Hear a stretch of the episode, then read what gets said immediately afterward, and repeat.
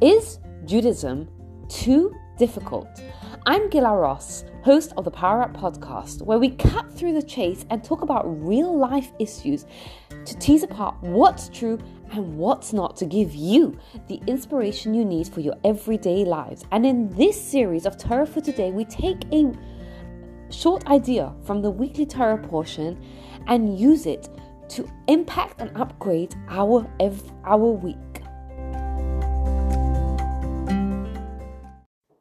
This episode is sponsored for a merit for a complete healing for Suad Bat Daisy.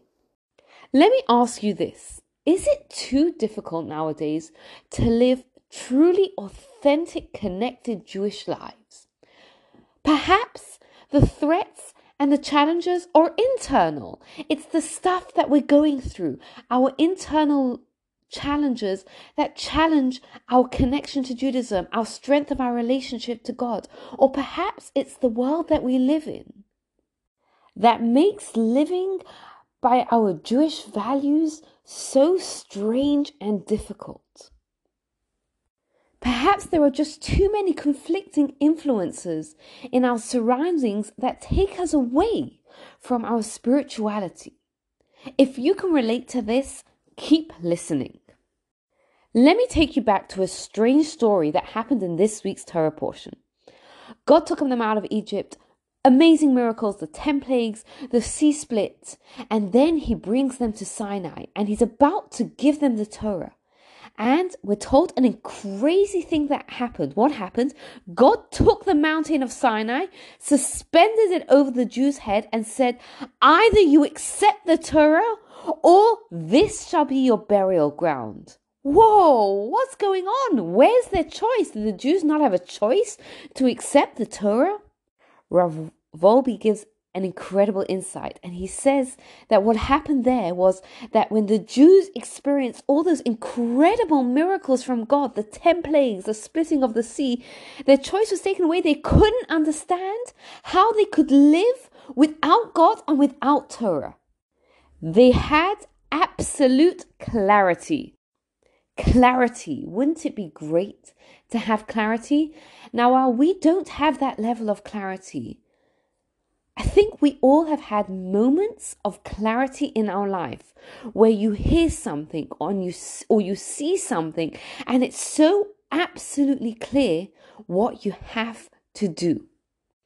When we were living in Vancouver, Canada, we weren't sure what to do and we asked one of the leading rabbis of the generation what to do. And he gave us an answer that I didn't want to hear. He told us that it was time for us to leave Vancouver for the benefit of our kids. And I did not want to hear that answer because we loved Vancouver.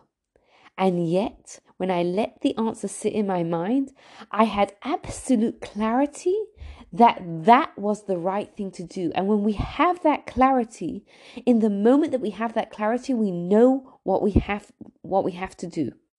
Interestingly, he tells us that there will be a generation where it's going to be too difficult to keep the Torah, to keep all the mitzvot. It's going to be too difficult. The influences around us are going to be so all encompassing that it's just going to be too too difficult. And we cannot judge the people in those generations but he says there's going to be one thing.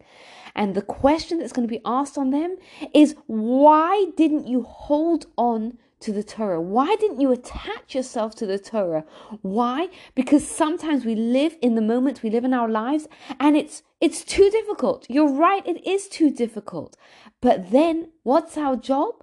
Our job is to connect to the Torah so that we can get that clarity, that inspiration. So when you feel like it's too hard, you know what your job is then? Your job then is to connect to Torah, to ask, to learn, to get inspired so you have the clarity of what you have to do. And in the next episode, I'm going to explain the beautiful way that Torah fills our deepest desire. Thank you for listening. I'm currently offering all listeners a free strategy call so that you can get clarity on how you can get what you want in life. Check the show notes for how to access this offer. Thank you again for listening.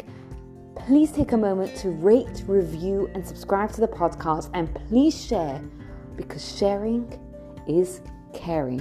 Thank you and have a wonderful day.